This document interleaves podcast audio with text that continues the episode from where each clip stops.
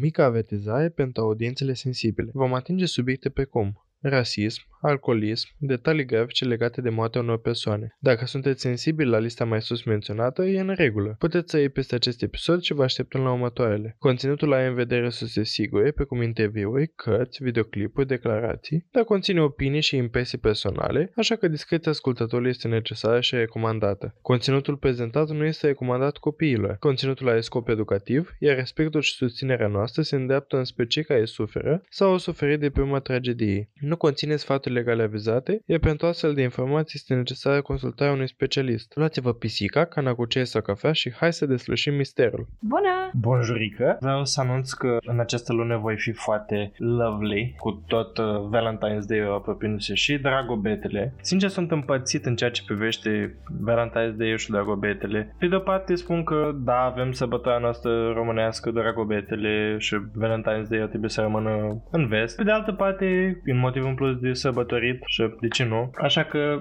eu și Cristina am hotărât să le facem pe ambele. Da. De obicei ne, pla- ne place să împărțim tascurile în general în viață și pur și simplu a venit o soluționare a problemei destul de natural și a venit, o, a venit așa soluția acestei întrebări și am decis ca unul dintre noi să organizeze Valentine's și unul dintre noi să organizeze Dragobetele. Și ne-am împărțit noi, am zis că Dragobetele e mai târziu în lună și îl ia Alex să aibă mai mult timp de planuri și am zis să iau videi. Nu o să mă dau înlături de la un motiv de a celebra.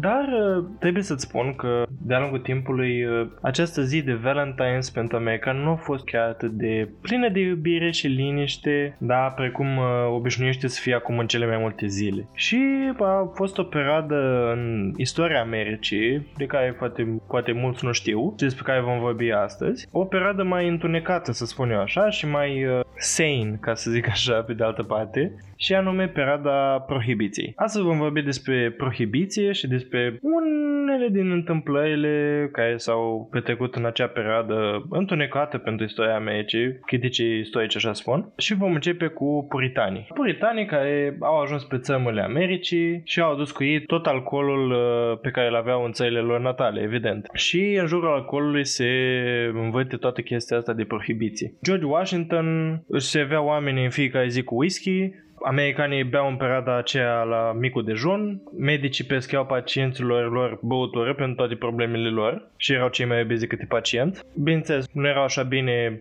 nu erau așa bine fondate legile cu alcoolul pentru minori, cu interzicerea acestea pentru minori și practic oricine avea acces la alcool și oricine putea bea cât voia. În secolul al XIX-lea, americanii beau de trei ori mai mult decât omologii lor din zilele noastre. Beau la inaugurări de clădiri, la botezuri, la spânzurări publice, la absolut orice. Iar băutul excesiv era atât de normal că era la fel de american ca plăcinta cu Mary, ca American Pie. Dar tot mai mulți americani au început să se întrebe dacă toate acestea erau cu adevărat un mod normal de a trăi. Poate că americanii beau prea mult în acea perioadă. Ei bine, un grup în special a crezut că răspunsul la această întrebare era da, și anume un anumit grup de femei din acea perioadă. Pe măsură ce băutura excesivă a distrus din ce în ce mai multe vieți și familii, pentru că, evident, cei care beau cel mai mult erau bărbații, fără a, fără a sexualiza. Pur și simplu, majoritatea care beau pe vremea aia erau bărbații, a femeile stăteau acasă și aveau grijă de ei. În schimb, a început să apare o rezistență morală, iar femeile erau în frunte, luând lucrurile în propriile mâini, uh, într-o perioadă în care femeile nu aveau nimic de zis se săturaseră să fie victime la abuzurile legate de băutori ale soților lor și aveau să facă ceva fără precedent, și anume să protesteze. Pentru prima dată în istoria Americii, femeile protestau. Începând din Ohio, înainte de a răspândi la nivel național, femeile au început o cruciadă împotriva alcoolului. Am mășăluit prin orașe, cântând imnuri, adunându-se în fața saloanelor, știți alea ca în vesul sălbatic, cu ușile alea batante, așa. Se adunau în fața acestor saloane și se rugau în genunchi. Mie se pare foarte disturbing să stai să servești așa whisky la, la masă și în fața salonului să fii un grup de femei în genunchi rugându-se. Da, but I mean, religia era un aspect super important în viața cetățenilor, mai ales în acea perioadă și mai ales femeile erau foarte pioase, aș putea spune. Protestul ăsta are sens și mă, mă bucur că s-a întâmplat și mă bucur că e una dintre puținele cazuri în care femeile și-au luat puterea în propriile mâini and I'm so proud of that. Dar Did it work? Mai bine decât ți-ai fi imaginat. Ai dreptate, într-adevăr. În acea perioadă, femeile erau cele religioase, iar bărbații erau cei pragmatici care pur și simplu tot ce vreau era să bea împreună și să piardă timpul, sincer. Adică era o perioadă în care, da, s-au stabilit toți coloniști în America și aveau resurse în abundență și, practic, ce avea de făcut altceva decât să consume acele resurse. Iar femeile, de cele mai multe ori, își căutau uh, pacea pe care nu o aveau în sânul familiei, pentru că, după cum știm, uh, alcoolul aduce cu sine și violență de cele mai multe ori, și își căutau pacea la în comunitățile religioase. Și o asemenea de comunitate religioasă, mai mult sau mai puțin, în orice caz o comunitate feminină, era prezentă și în zilele acelea în fața saloanelor. Femeile care se roagă în fața saloanelor au fost atât de terifiante, încât în unele orașe școlile au fost închise și afacerile au stagnat. Odată au fost chemați pompierii pentru a da cu futun de apă pe femeile care se rugau în fața salonului. Nu multe s-au schimbat de atunci. Iar, pe de altă parte, proprietarul unei, unui asemenea salon aparent ținea un mini tun cu care a amenințat că va reduce la femeile la tăcere dacă mai cântă în față, dacă se mai roagă în fața salonului lui. Și trebuie văzut și asta din perspectiva proprietarilor de bară și de saloane. Își vedeau afacerile căzând pe zi ce trece în irelevanță, pentru că poate nimeni nu mai voia să stea să asculte un grup de femei plângând în fața salonului, ci pur și simplu mergeau acasă la ei. Și își trimiteau femeile afară să cânte în fața salonului și îi se și beau acasă. Cu toate acestea, femeile au persistat și au format o formațiune politică, mai mult sau mai puțin, adică a avut influențe politice majore, a influențat politica din acea perioadă, deci de asta spun că a fost o formațiune politică. În 1874, și au înființat uh, case pentru femeile care erau abuzate de soții lor în stare de ebrietate. Au instalat fântâni cu apă în parcurile publice. What a nonsense pe atunci. Să bei apă. Era tipa aia de la schimb de mame cu nu apă.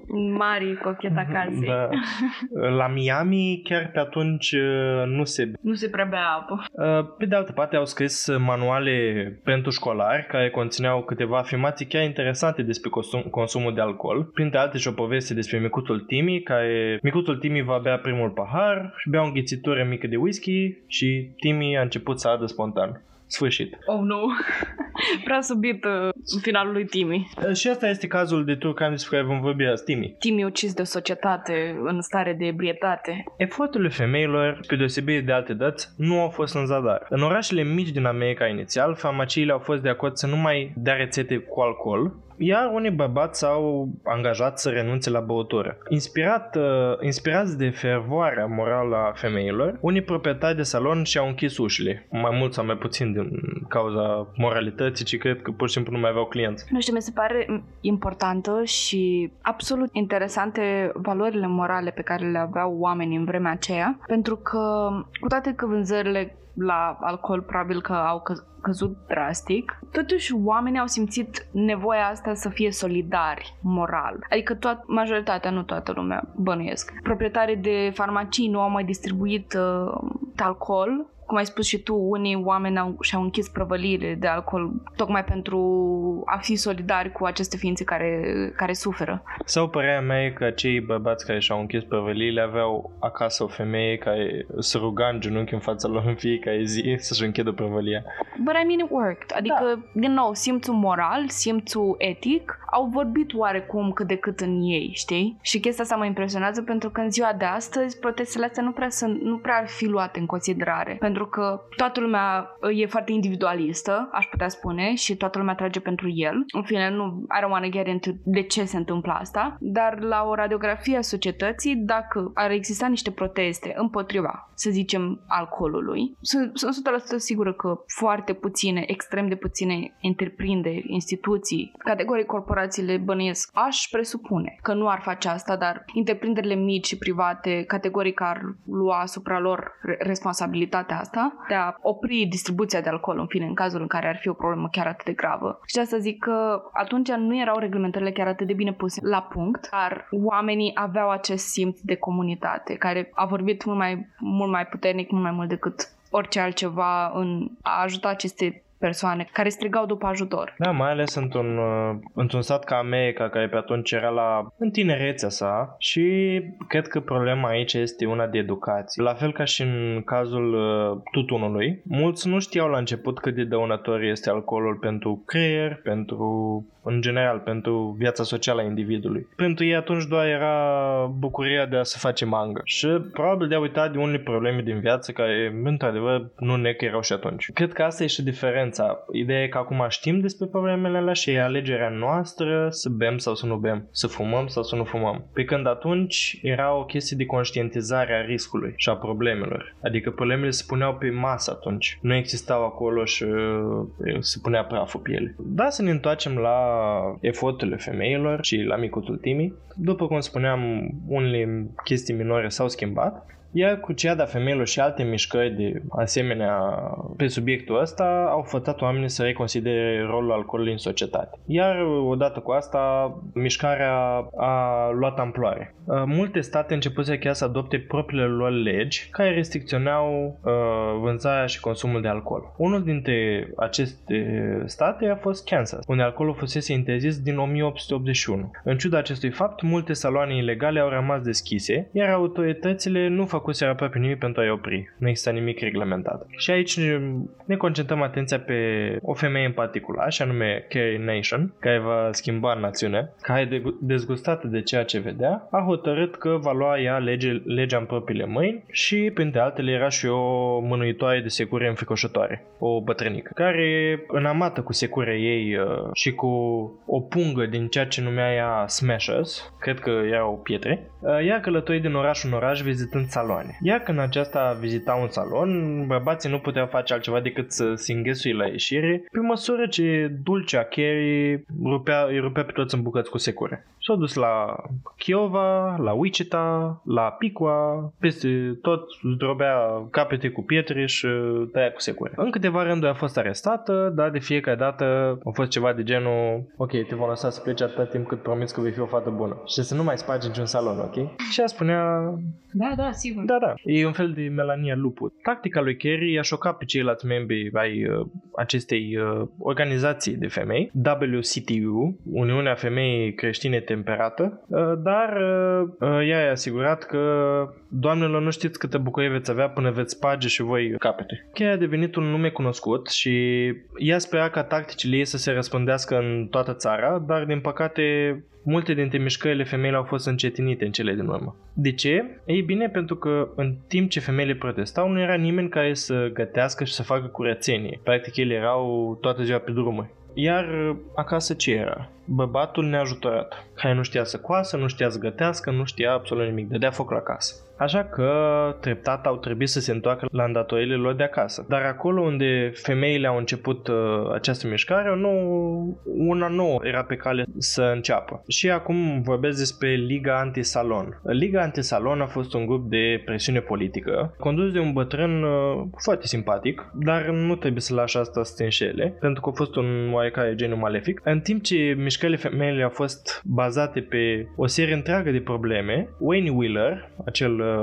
bătrânel simpatic și Liga Antisalon, ei, lor le păsa doar de inamicul numărul 1 și anume alcoolul. Uh, și ca rezultat au fost extrem de eficiență. Au fost capabili să exploateze toate temele poporului american și absolut ale tuturor. Și uite cum. Muncitorilor li s-a spus că alcoolul este un truc capitalist ca să îi țină subjugați. Proprietarilor fabricilor li s-a spus că alcoolul îi făcea leneși pe lucrătorii lor responsabili. Comunitatea de culoare a fost avertizată că alcoolul le împiedica progresul. Iar uh, în timp ce rasiștii a fost avertizat că consumul de alcool a transforma oamenii de culoare în brute. Mereu agenda capitalistă a funcționat a fost o mișcare destul de, de puternică. Da, și by all means.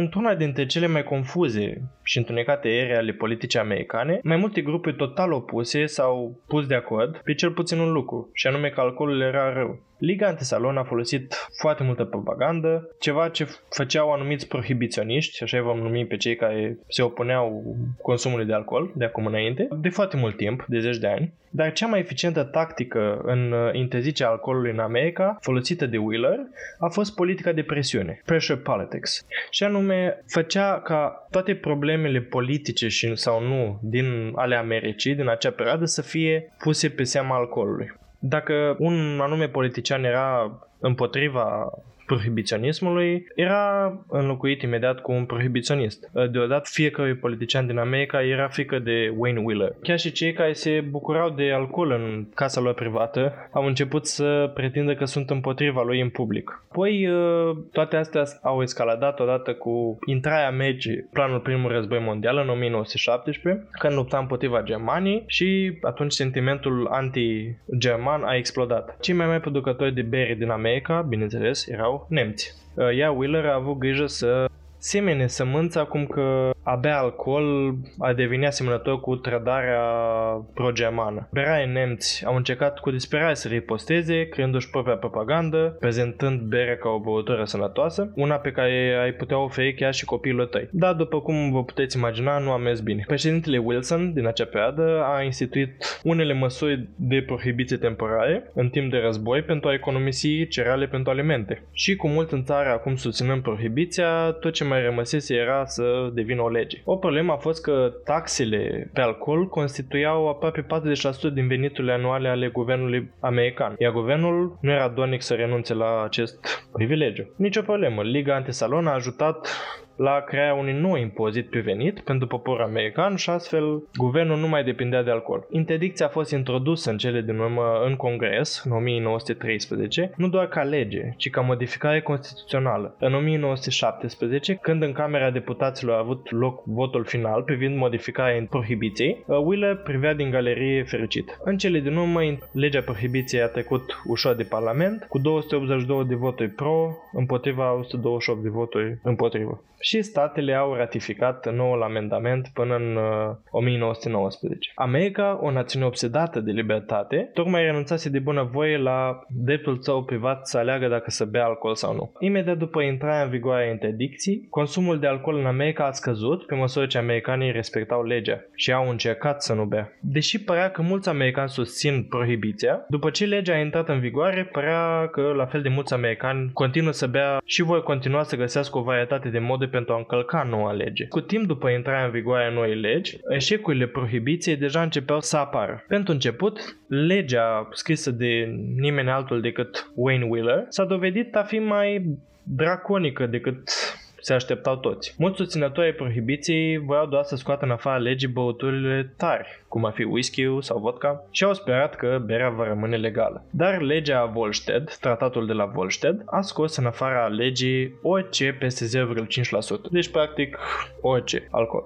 Pe de altă parte, noua lege era plină de lacune, pe care, America- pe care americanii au început foarte repede să le exploateze. De exemplu, în timp ce vânzarea și produsul de băuturi alcoolice erau ilegale, băutul nu era ilegal. Și de asemenea puteai să păstrezi orice alcool pe care l-ai avut înainte ca legea să intre în vigoare. Atât de multe cluburi private adunau cantități uriașe de alcool de dinainte de prohibiție. Era permis și whisky-ul destinat scopurile medicinale, iar doctorii au devenit practic barmani. Părea de parcă ar fi izbucnit o epidemie completă, întrucât s-a produs o creștere bruscă a prescripțiilor pentru whisky. Vinurile folosite în uh, biserici și sinagogi au fost de asemenea permise. Comenzile pentru vin din pătășani au crescut vertiginos, cu milioane de galoane. Și întrucât rabinii aveau acces la vin religios, deodată toată lumea devenea rabin. Dar uh, să nu-ți faci grijă, sunt eu că toate aceste personalități religioase cu siguranță legitime nu ar putea vinde vin în alea din spate după liturghie. Nu, sub nicio formă. Nu făceau asta. Exact asta făceau.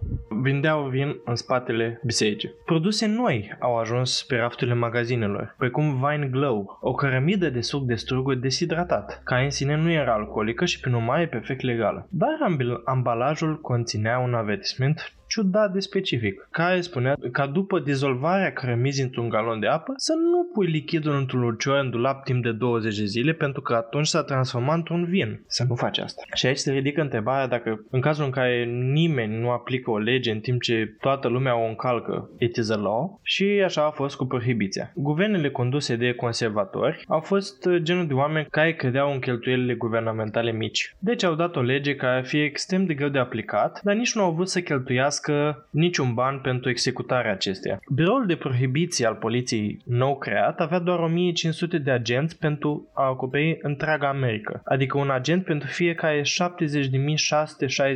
de americani. Într-o țară masivă cu 12.000 de mile de coastă și o graniță terestră gigantică cu Canada. Și toate aceste mici lacune inteligente folosite de oameni pentru a obține băuturi ilegale. Și toate astea au fost doar începutul. America era pe cale să dezvolte un haos criminal alimentat tocmai de prohibiție. Prin scoaterea în afara legii, prohibiția făcuse din alcool o marfă prețioasă. Și milioane de americani ar vrea să găsească o modalitate de a obține băuturi ilegale pentru a o vinde și a obține o tonă de bani. De exemplu, mulți americani au început să-și facă propriile băuturi alcoolice. Și era o anumită tehnică numită moonshining. Cumva făceau alcool în propria lor cadă de acasă. Și era o tehnică mai rapidă decât cu alte chestii de cazanul de țuică de la noi era la ei o cadă. Bineînțeles, aceste mici fabrici de acasă erau găsite de peste tot, de la dealurile din Kentucky la peștele din Arizona, uh, la parcări din marele orașe și chiar în case ale politicienilor care susțineau prohibiția. Pentru a descuraja această tehnică de moonshining, guvernul a început să adauge toxine suplimentare la multe din produsele pe care le foloseau the moonshiners, care a dus la multe cazuri de boală gravă și deces. Dar alcoolul nu se făcea doar acasă. De-a lungul coastele vaste ale Americii, rum runners se numeau, erau un fel de contrabandiști de alcool care făceau contrabandă cu alcool în, în țară de pe mare. S-a înființat chiar un supermarket plutitor cunoscut sub numele de Ram Row, extins de-a lungul coastei de est a Americii, chiar dincolo de granița maritimă a Americii. Iar contrabandiștii eh, navigau frecvent cu băci mici pentru a ridica transportul de băutură. Acești contrabandiști puteau fi apoi văzuți vânzându-și produsele ilegale peste tot, chiar și în sălile Congresului. Până și președintele Harding era cunoscut că își servește cabinetului privat whisky de contrabandă contrabandă. Și aici vreau să discutăm puțin despre mentalitatea oamenilor în general. Când crezi că își va dori cineva mai mult să consume? De exemplu, alcool. Atunci când este legal, dar este reglementat cu anumite legi sau atunci când este interzis cu totul? Atunci când este interzis. Bineînțeles. Ca și, când, ca și atunci când eram copii și mama ne interzicea un lucru și noi exact asta ne doream ce mai tare pentru că ne gândeam la ce pierdem. Exact așa s-a întâmplat și cu uh, americanii noștri. Practic, tot ce le-a fost interzis, ei și-au dorit cu tot sufletul. Și astfel că, la un moment dat, o să vedem că consumul de alcool în timpul prohibiției a crescut chiar mai mult decât înaintea prohibiției. Unii contrabandiști despre care ziceam au avut atât de mult succes încât au devenit biliardari și iar unul dintre aceștia era Roy Olmsted. El a fost polițist și a devenit unul din cei mai mari angajatori în zona Seattle de contrabandiști de băutură. Din păcate, tot whisky-ul lui venea din Canada și whisky-ul din Canada aparent nu este foarte bun. Și tot acest sistem de contrabandă era posibil numai prin cantitatea imensă de corupție din America la ce avem. În toată țara, armate de funcționari guvernamentali au fost convinși să închidă ochii la contrabanda cu alcool. Contrabandiștii au devenit atât de bogați când nu a fost nicio problemă să îndese câteva mii de dolari în buzunarul șefului poliției sau primarului sau mamei lor dezaprobatoare. Unii din polițiști au devenit chiar la fel de bogați ca și contrabandiștii care îi mituiau. Și aici se ridică o altă problemă. Mulți ofițeri de poliție care erau însăcinați cu prohibiția alcoolului proveneau din aceleași comunități care au băut mult și nu erau nici pe cale să-și aresteze proprii tați, frați și bunici care făceau contrabandă, pentru că vindeau niște alcool. Adică interesul forțelor de ordine, biroului de prohibiție era zero. Da, nu știu, mă gândesc că în același timp în care oamenii căutau alcool să cumpere, să-l producă și să îmbogățească de pe urma alcoolului, plecau chiar și pe cei de la departament, adică, după cum am spus, erau foarte mulți oameni din guvern care erau pro-prohibiție, doar de ochii lumii și e posibil ca chiar în departamentul ăla să fi fost oameni care chiar dacă nu distribuiau alcool, să fi fost chiar clienți ai celor care distribuiau alcool. și de asta probabil lipsa de dezinteres și la vremea aceea everyone and their mother practic uh, erau implicați în acest lanț al uh, contrabandei de alcool, încât uh, la orice colț era super accesibil în primul rând și în al doilea rând nimeni nu era suficient de interesat ca să reglementeze să păstreze această nație, America clean, sober.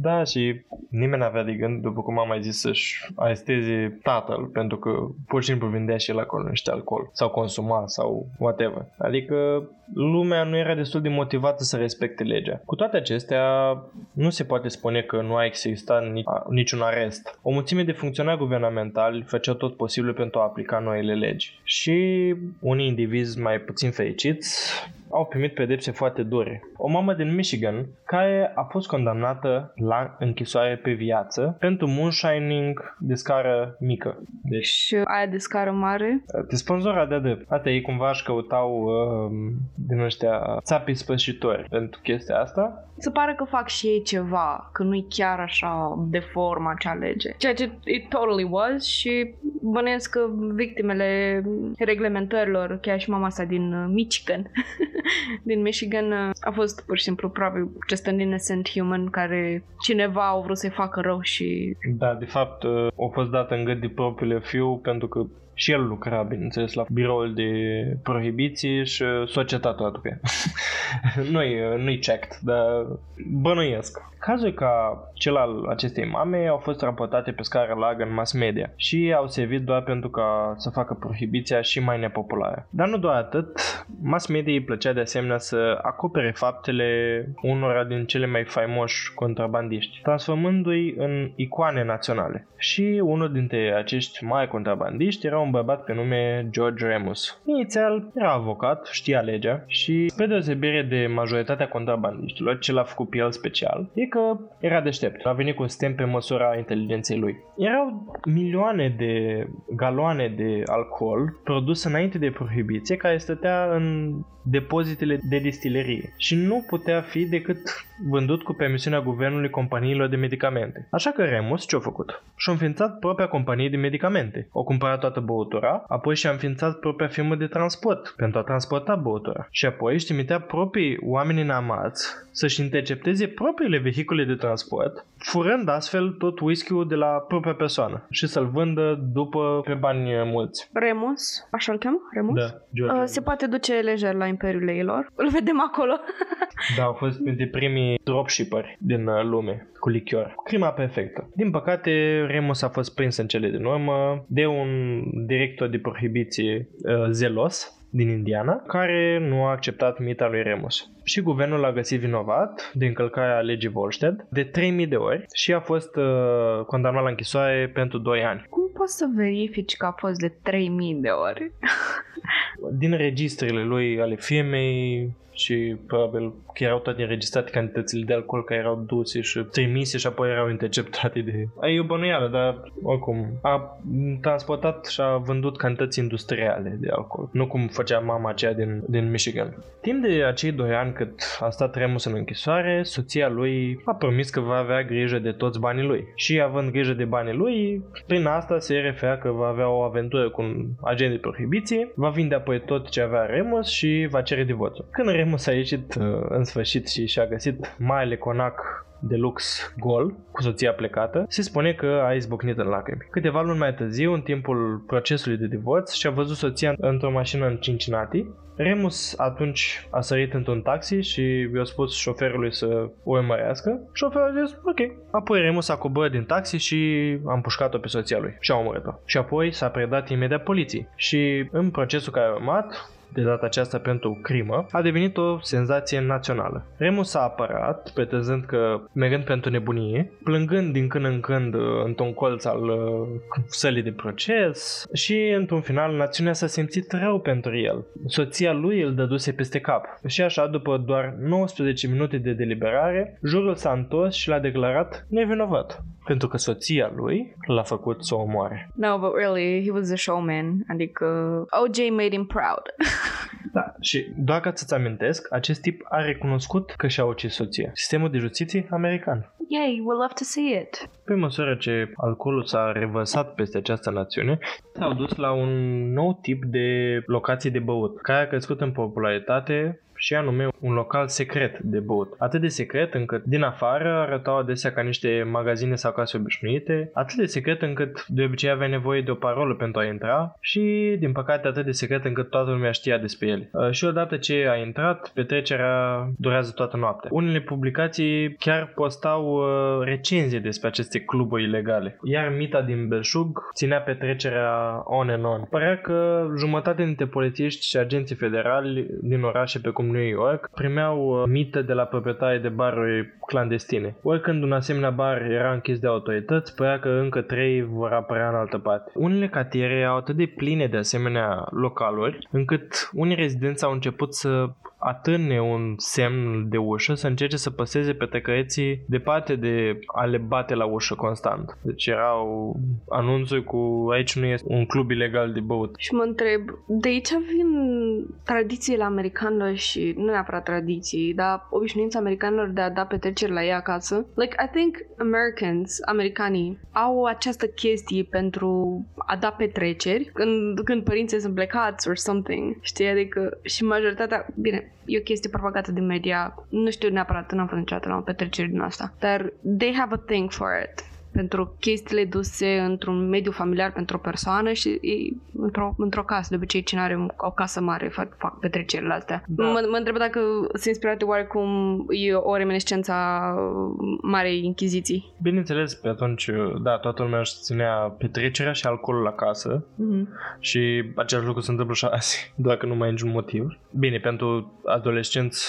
este un motiv pentru că nu au voie să bea, până la 21 de ani la ei și practic same terms apply și da, uite la filmul Project X, când e filmul ăla despre aia doi adolescenți, toți la care au dat o petrecere și au venit 3000 de persoane și au venit și cu elicoptele de știri și oh, e pe bune. Uh, da, știu și eu despre cazul ăsta, da. Uh, uite, uh, recent Alex a descoperit o pasiune pentru serialul Euphoria și am început să ne uităm la el și gen majoritatea petrecerilor din Euphoria, deși nu iau serialul ăla ca fiind real în niciun punct de vedere, majoritatea petrecerilor sunt duse acasă la cineva. To Jake's or to Arnold's or to mm-hmm. Harry's. Da, exact. Noi, noi, noi niciodată, când am fost la petrecere în clubul X, e mereu la cineva acasă petrecerea. Da, și acum dacă stau să mă gândesc, ei au foarte multe localuri care se numesc Harry's or Jake's or mm-hmm. John's și stau să mă gândesc dacă inițial credeam că din cauza pentru că proprietarii cheamă așa. Ok, și bine, poate proprietarii cheamă așa, dar la noi nu vezi peste tot localuri de genul. Da, noi avem nume mai creative. Da, adică ideea este că la ei probabil că ești din expresiile astea we're having a party at Jones și uh, Jones fiind în casa cuiva, unui adolescent numit John și mă gândesc că asta se poate extinde și la baruri, cluburi și tot așa. Și să mai gândim câte sticle de alcool sunt cu nume de persoane. Avem uh, Jack Daniels, avem uh, Jim Beam. Jim Beam. Uh, gen, majoritatea whisky, nu, nu cred că cunosc vreun brand de whisky. Uh, hashtag we're not sponsored. Cum ar fi acum să venim cu asta cu prohibiția? Acum că a luat sfârșit prohibiția, introduc codul crime și pisici pe Jack Daniels și vei avea 20% reducere la prima comandă de minim 3 sticle. da, exact, adică we're not sponsored in anyway, dar e o remarcă pe care o fac, adică nu cred că cunosc vreun brand de whisky care să fie comercial, adică să-l găsești pe rafturile oricărui magazin. Valentine's. Valentine's, da. Ok, îmi retrag. Cunosc doar Valentine's. Dar gen astea mai... Sau teachers. Da, at the teacher's house ar merge. Ei, uh... Poate că era într-o comună de asta în care era la profesor acasă, mergem și bem whisky din ăla de bun de care știe el să facă. Adică, adică nu, it's just a thought. Adică tocmai l-am pus asta cap la cap, it's not fact-checked. Dar uh, mă face să mă gândesc dacă nu toate astea sunt inspirate din... își trag oarecum originea din uh, prohibiție. Foarte posibil, nu cred că vom ști vreodată. Chiar uh, în acea vreme, în America părea că noile legi referitoare la alcool în unele locuri erau pur și simplu ignorate. Un agent uh, al, al prohibiției, uh, călătorii prin țară în acea perioadă, lui îi plăcea să vadă care oraș era cel mai sfidător. Prin cronometrarea uh, timpului până când să-i se ofere o bere după ce a sosit.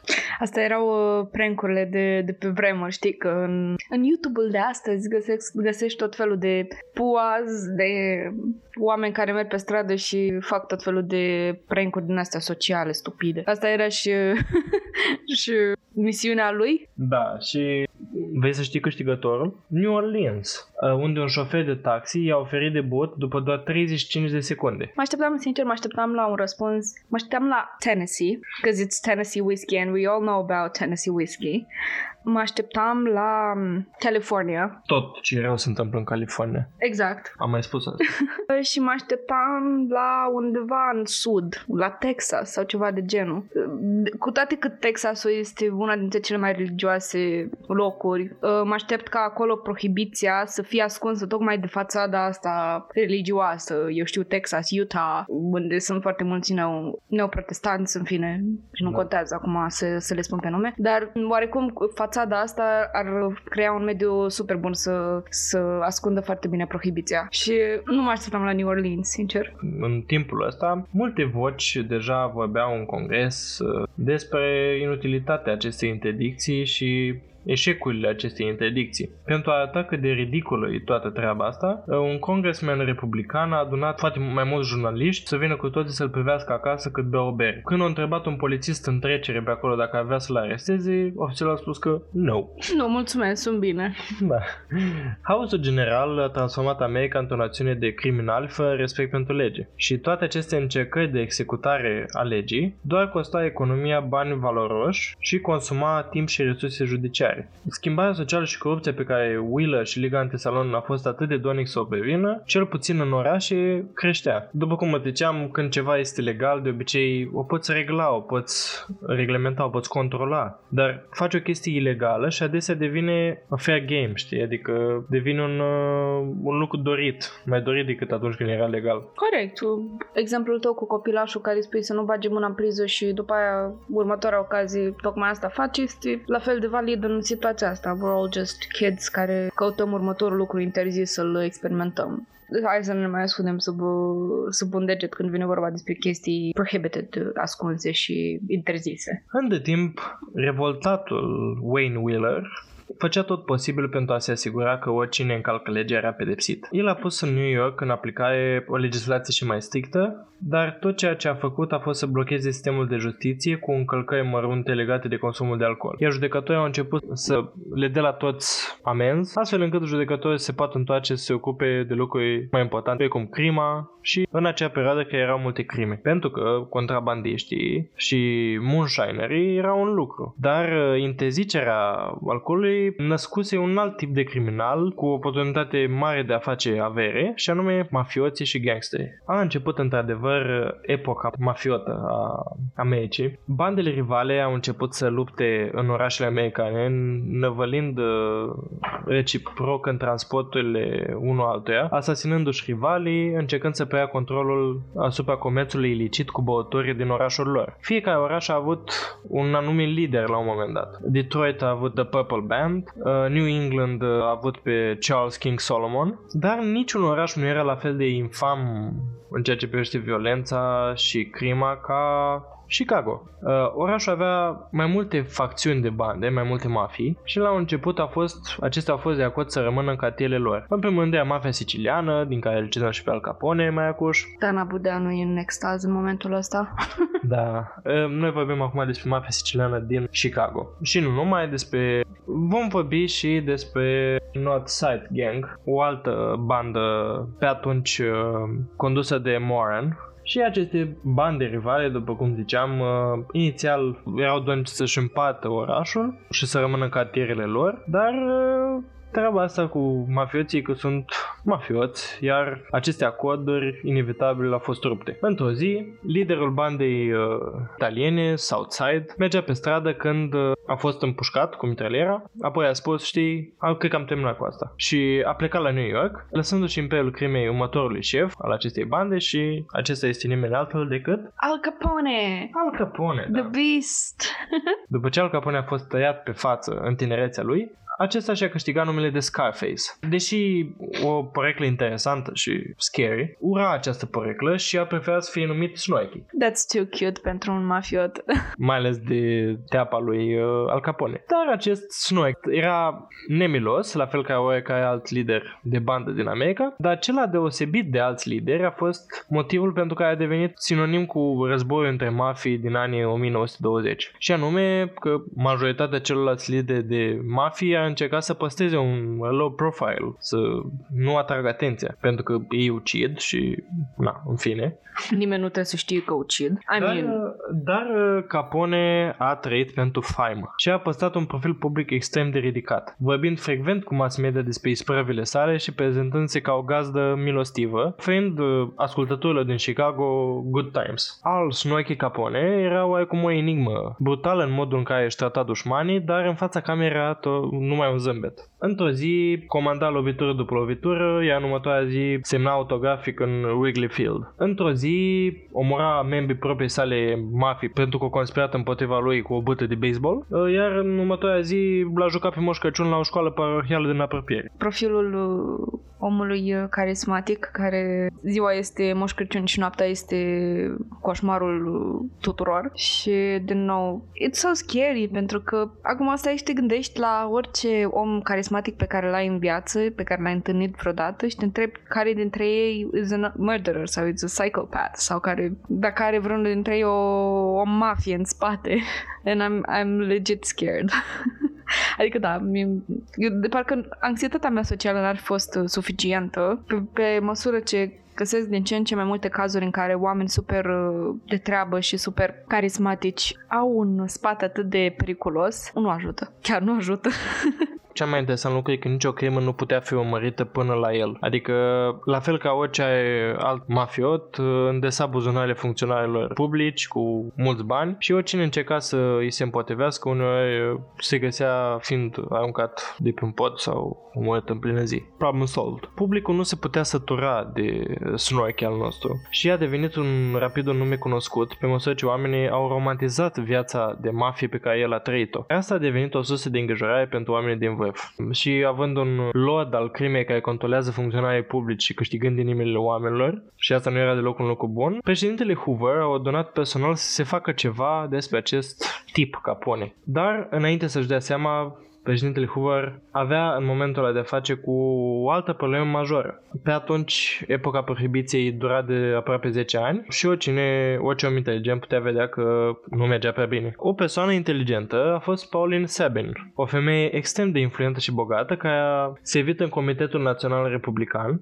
a strâns fonduri mult timp pentru președinții republicani și avea o cameră secretă de vinuri în conacul ei uriaș. Ea a susținut inițial prohibiția, dar acum era dezgustată de haosul pe care acesta îl crease. Și a început o nouă mișcare, ghicea cui, a femeilor. De data aceasta nu pentru interdicție, ci împotriva ei. Fiind femeia extrem de influentă care era, noua ei organizație a câștigat aproape 1,5 milioane de membri în 2 ani, de 5 ori mai mare decât WCTU cu 10 ani înainte. Ea ura că WCTU pretindea că vorbește în numele tuturor femeilor și a început să, să ceară abrogarea celui de-al 18-lea amendament, amendamentului prohibiției. Uh, Sabin ținut discursul pe treptele Congresului și a ajutat la începutul acestui impuls de opunere împotriva prohibiției. Dar președintele Hoover, un prohibiționist el însuși, nu se clintea. Apoi, pe 14 februarie 1929, Valentine's Day, s-a întâmplat ceva care a șocat uh, America. Și aici ne întoarcem la ce v-am spus la început, cum că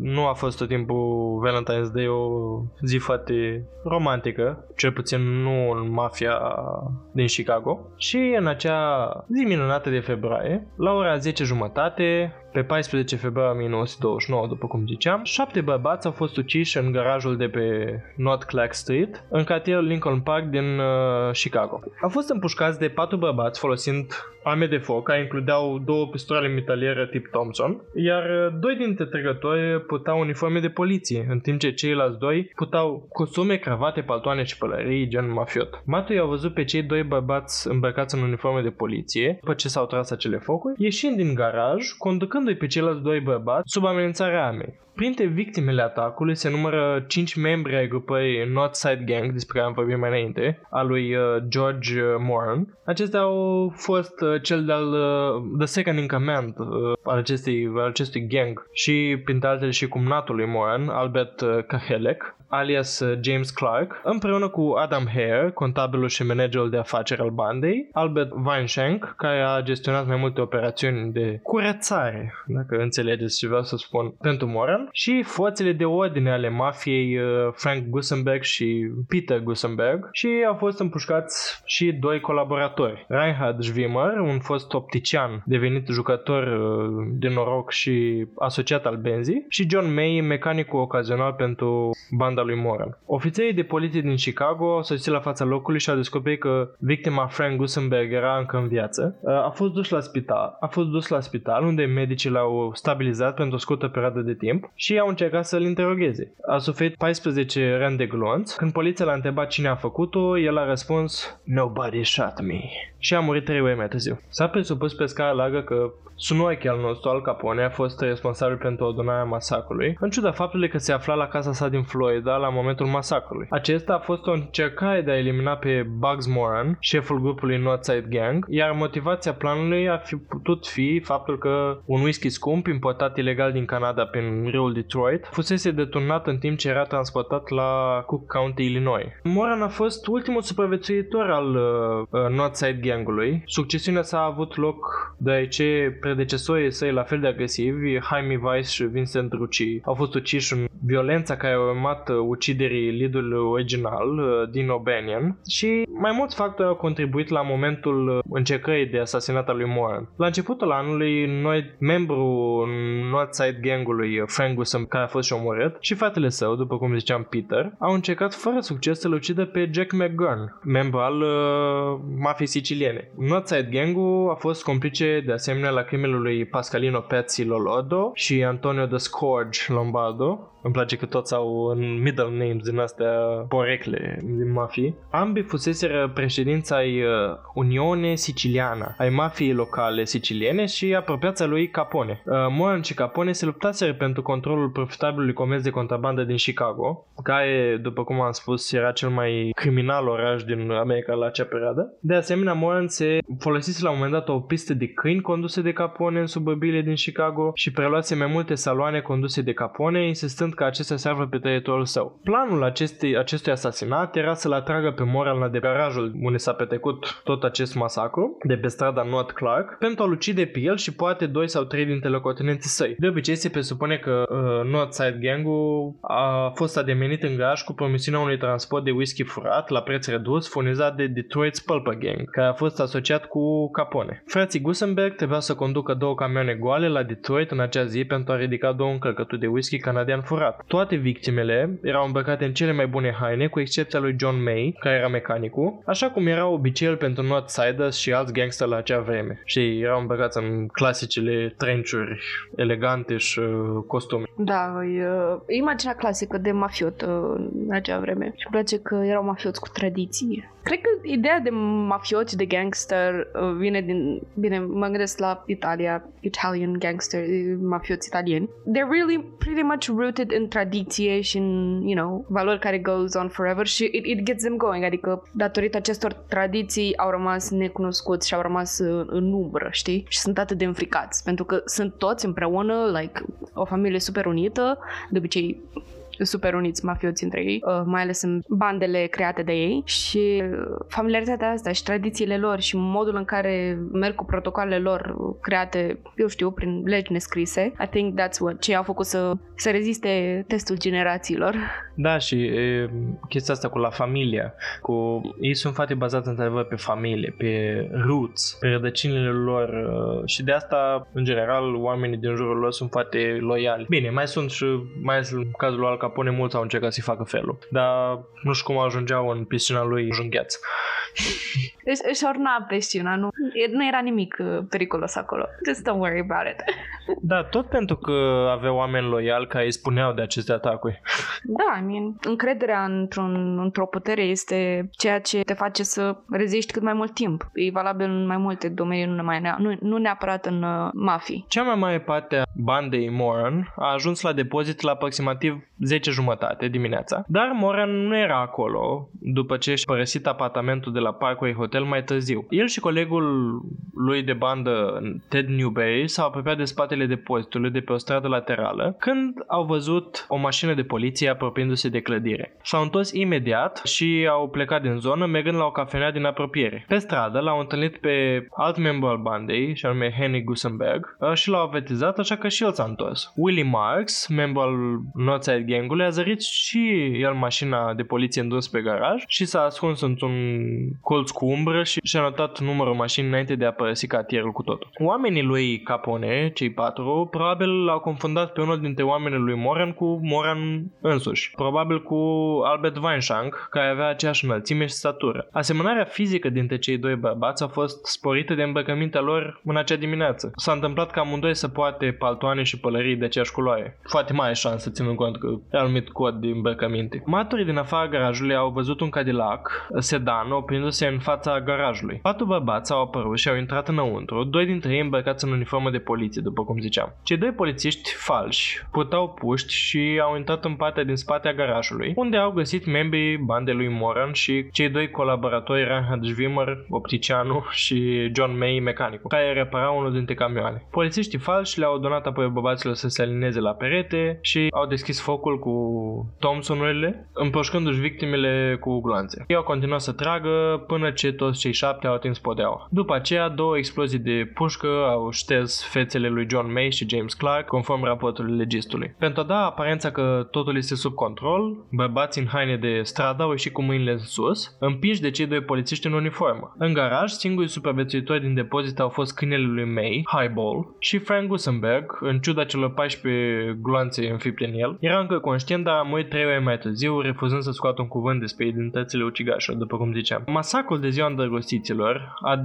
după cum avea să se numească mai târziu, a declanșat un protest public care a reprezentat o problemă pentru toți șefii mafii. Și, în general, i-a revoltat pe oameni. A fost crud și aproape că se simțea că mafioții americani trecuseră în sfârșit uh, uh, linia. Oamenii s-au săturat de violență și în mai parte au dat vina pe prohibiție, iar presiunea pusă asupra lui, uh, asupra președintelui Hoover de a face ceva creștea constant. Hoover, în schimb, a continuat să susțină prohibiția, dar după masacrul de ziua îndrăgostiților, era hotărât să schimbe un lucru. Și anume, el voia pe Al Capone în închisoare. Din moment ce Capone fusese atât de atent, FBI-ului era greu să-l acuze de ceva. Dar până la urmă l-au prins. După toate crimele pe care le-a comis, tot ce au putut să aducă împotriva lui a fost evaziunea fiscală. La procesul său, el nu părea însă prea îngrijorat și a petrecut cea mai mare parte a timpului râzând cu avocații săi. Probabil era foarte liniștit pentru că au amenințat familiile întregului jur, care avea să-i decide soata. Din fericire, în ultimul moment, judecătorul a înlocuit întregul grup de jurați cu unul nou, la care oamenii lui Capone nu ajunseseră încă, iar Capone a fost găsit vinovat și condamnat la 11 ani de închisoare federală, cea mai aspră pedeapsă dată vreodată unui vinovat de evaziune fiscală. Dar chiar și cu snoiche al nostru după gratii, violența din Chicago și în alte orașe a continuat și, ca răspuns, mișcarea împotriva prohibiției a continuat să crească. Ultimul cui din ciclul prohibiției, din ciclul prohibiției a venit în 1929, când după un deceniu de creștere economică și plină expansiune sub trei președinți republicani, bursa s-a prăbușit, iar America a fost aruncată în întunericul Marii Depresii. The Great Depression a fost o perioadă îngrozitoare pentru toți americanii. Unul din cinci muncitori își va pierde locul de muncă, totalizând 15 milioane de oameni. Jumătate din băncile națiunii au dat faliment. Au fost construite adăposte temporare pentru cei fără adăpost în parcuri publice. Uh, dintr-o dată, la foarte puțini oameni, prohibiția a mai fost o problemă. Aplicarea costisitoare a unei legi inaplicabile nu părea o prioritate atât de mare în momentul în care oamenilor li s-au uh, ipotecat casele și și-au pierdut economiile uh, de o viață. Mulți au început să susțină această poziție împotriva prohibiției, totuși însă președintele Hoover a rămas ferm pe poziții. Uh, publicul din ce în ce mai șocat de violența pe care o vedeau pe străzi, corupția pe care o vedeau în guvern și nerespectarea generală a legii și acum în culmea unei calamități economice era sătul. În momentul în care au fost alegeri în America în acel an, Hoover s-a confruntat cu candidatul uh, democrat Franklin D. Roosevelt, FDR, o să spunem, care a promis că va face în sfârșit ceva în privința prohibiției. Mulțimile le-au aplaudat, în timp ce FDR și-a ținut uh, discursurile de campanie promițând să modifice tratatul de la Volstead. Și Pauline Sabin, tipa cu vinul în pivniță, o republicană de o viață, împreună cu cei 1,5 milioane de susținători ai ei, l-au susținut pe democratul Roosevelt. Și în ziua alegerilor a fost uh, o schimbare de, de ton cu câștigul lui uh, Franklin. Înainte ca acesta să preia mandatul, republicanii din Congres au început deja procesul de adoptare al celui de-al 21-lea amendament pentru abrogarea prohibiției. Unul dintre primele acțiuni ale lui uh, Roosevelt ca președinte urma să fie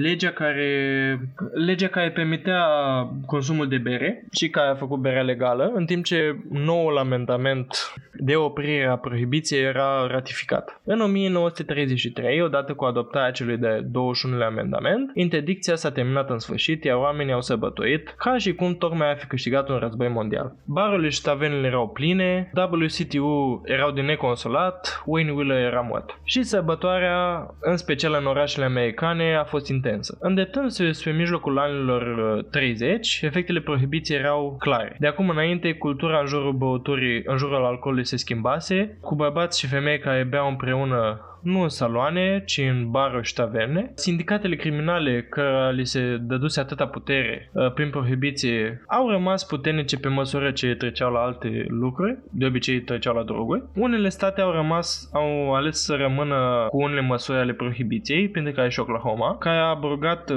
legile de prohibiție doar în 1959. Până în prezent există încă state în America cu o anumită formă de prohibiție. Wow! Un caz foarte încărcat. Mai mult de istorie istorie. În mare parte este clar ceea ce s-a întâmplat de uh, masacrul de la Valent- de Valentine's Day și, nu știu, mie mi-e clar că Al Capone a, a stat în spatele acestui masacru. Da, adică mi se pare pueril faptul că a fost absolvit de crimă doar pentru că era în altă parte. Adică el putea foarte bine să-și pună oamenii să facă chestia asta. A, uh, nu, era, nu era fix de față, deci nu au avut nicio treabă cu asta. Da, și vedem aici puterea influenței, adică recent uh, m-am uitat la ultimul videoclip postat de Fire cu Cristian Philip, care mm, el consideră că, Cristian Philip consideră că Trump nu a făcut nimic rău pentru că nu a instigat în mod direct, adică nu a spus, băi, duceți-vă și faceți asta și o, i-a încurajat mai indirect, știi? Și el nu crede că a făcut ceva rău. Și cumva it plays în întreaga situație în care dacă nu vezi că o persoană a făcut ceva direct pentru a cauza o tragedie, se pune problema dacă este vinovată de acea tragedie sau nu. Și într-adevăr, pe vremuri nu aveau oamenii același discernământ cum avem astăzi în mod evident și cunoaștem cam cum funcționează societatea, cum puterea are un rol atât de decisiv în modul în care o masă de oameni poate reacționa și oarecum e revoltător că a reușit să scape numai cu o evaziune fiscală al Capone și practic nu a fost găsit vinovat de masacru. Dar mă întreb în ziua de astăzi cum ar sta situația asta și categoric cel mai probabil, bine, susținătorii mereu o să găsească o scuză, cum se întâmplă și în ziua de astăzi. Din punct de vedere legal, dacă ordonezi un masacru, dacă ordonezi un asasinat, în mod clar ești vinovat de acel asasinat, chiar dacă arma nu stă în mâna ta. Da, adică tot timpul mi s-a părut uh, ciudate modalitățile în care șefii mafiei scăpau de, de sângele de pe mâinile lor pur și simplu prin faptul că îi puneau pe alții să omoare. Și ei tot timpul erau cei care erau nepătați. Și ei trebuiau să stea așa ca businessul lor să meargă în continuare, adică e o parte esențială ca șeful, capul ma- mafiei să fie cât mai achitat, în ghilimele aș putea spune, pentru că așa funcționează sistemul sistemul mafiot deja avem 100 de ani de când funcționează, dacă probabil mai mult. Așa a funcționat de ani de zile și așa trebuie să funcționeze în continuare ca să trăiască ideea de, de mafiotism. Sunt de acord cu asta, categoric nu. Oamenii ăia sunt responsabili de, de atât de multe crime. Vă trimit la câteva secunde mai devreme când am vorbit despre masacrul de Valentine's Day și sunt foarte multe, adică Iceman a făcut la un dat parte dintr-o organizație mafiotă și, în fine, cu sânge rece ucidea oameni, fără scrupule. Categoric trebuie să existe un stop în aceste practici, dar e foarte greu de reglementat pentru că principalul vinovat pentru astfel de fapte nu poate fi tras la răspundere pentru că știe foarte foarte bine se ascunde, din nou. Aducem o discuție. Tradiționalismul și cât de tacticoși sunt în, în, în raport cu atacurile pe care le ordonează. Pe lângă asta, susțin că se ascund majoritatea întâi în spatele banilor, adică în sensul în care mituiesc pe absolut tot cine le iese în cale și se pun probleme de etică, dar nu știu cine, nu știu dacă mulți dintre noi atunci când ți se oferă un milion de dolari doar ca să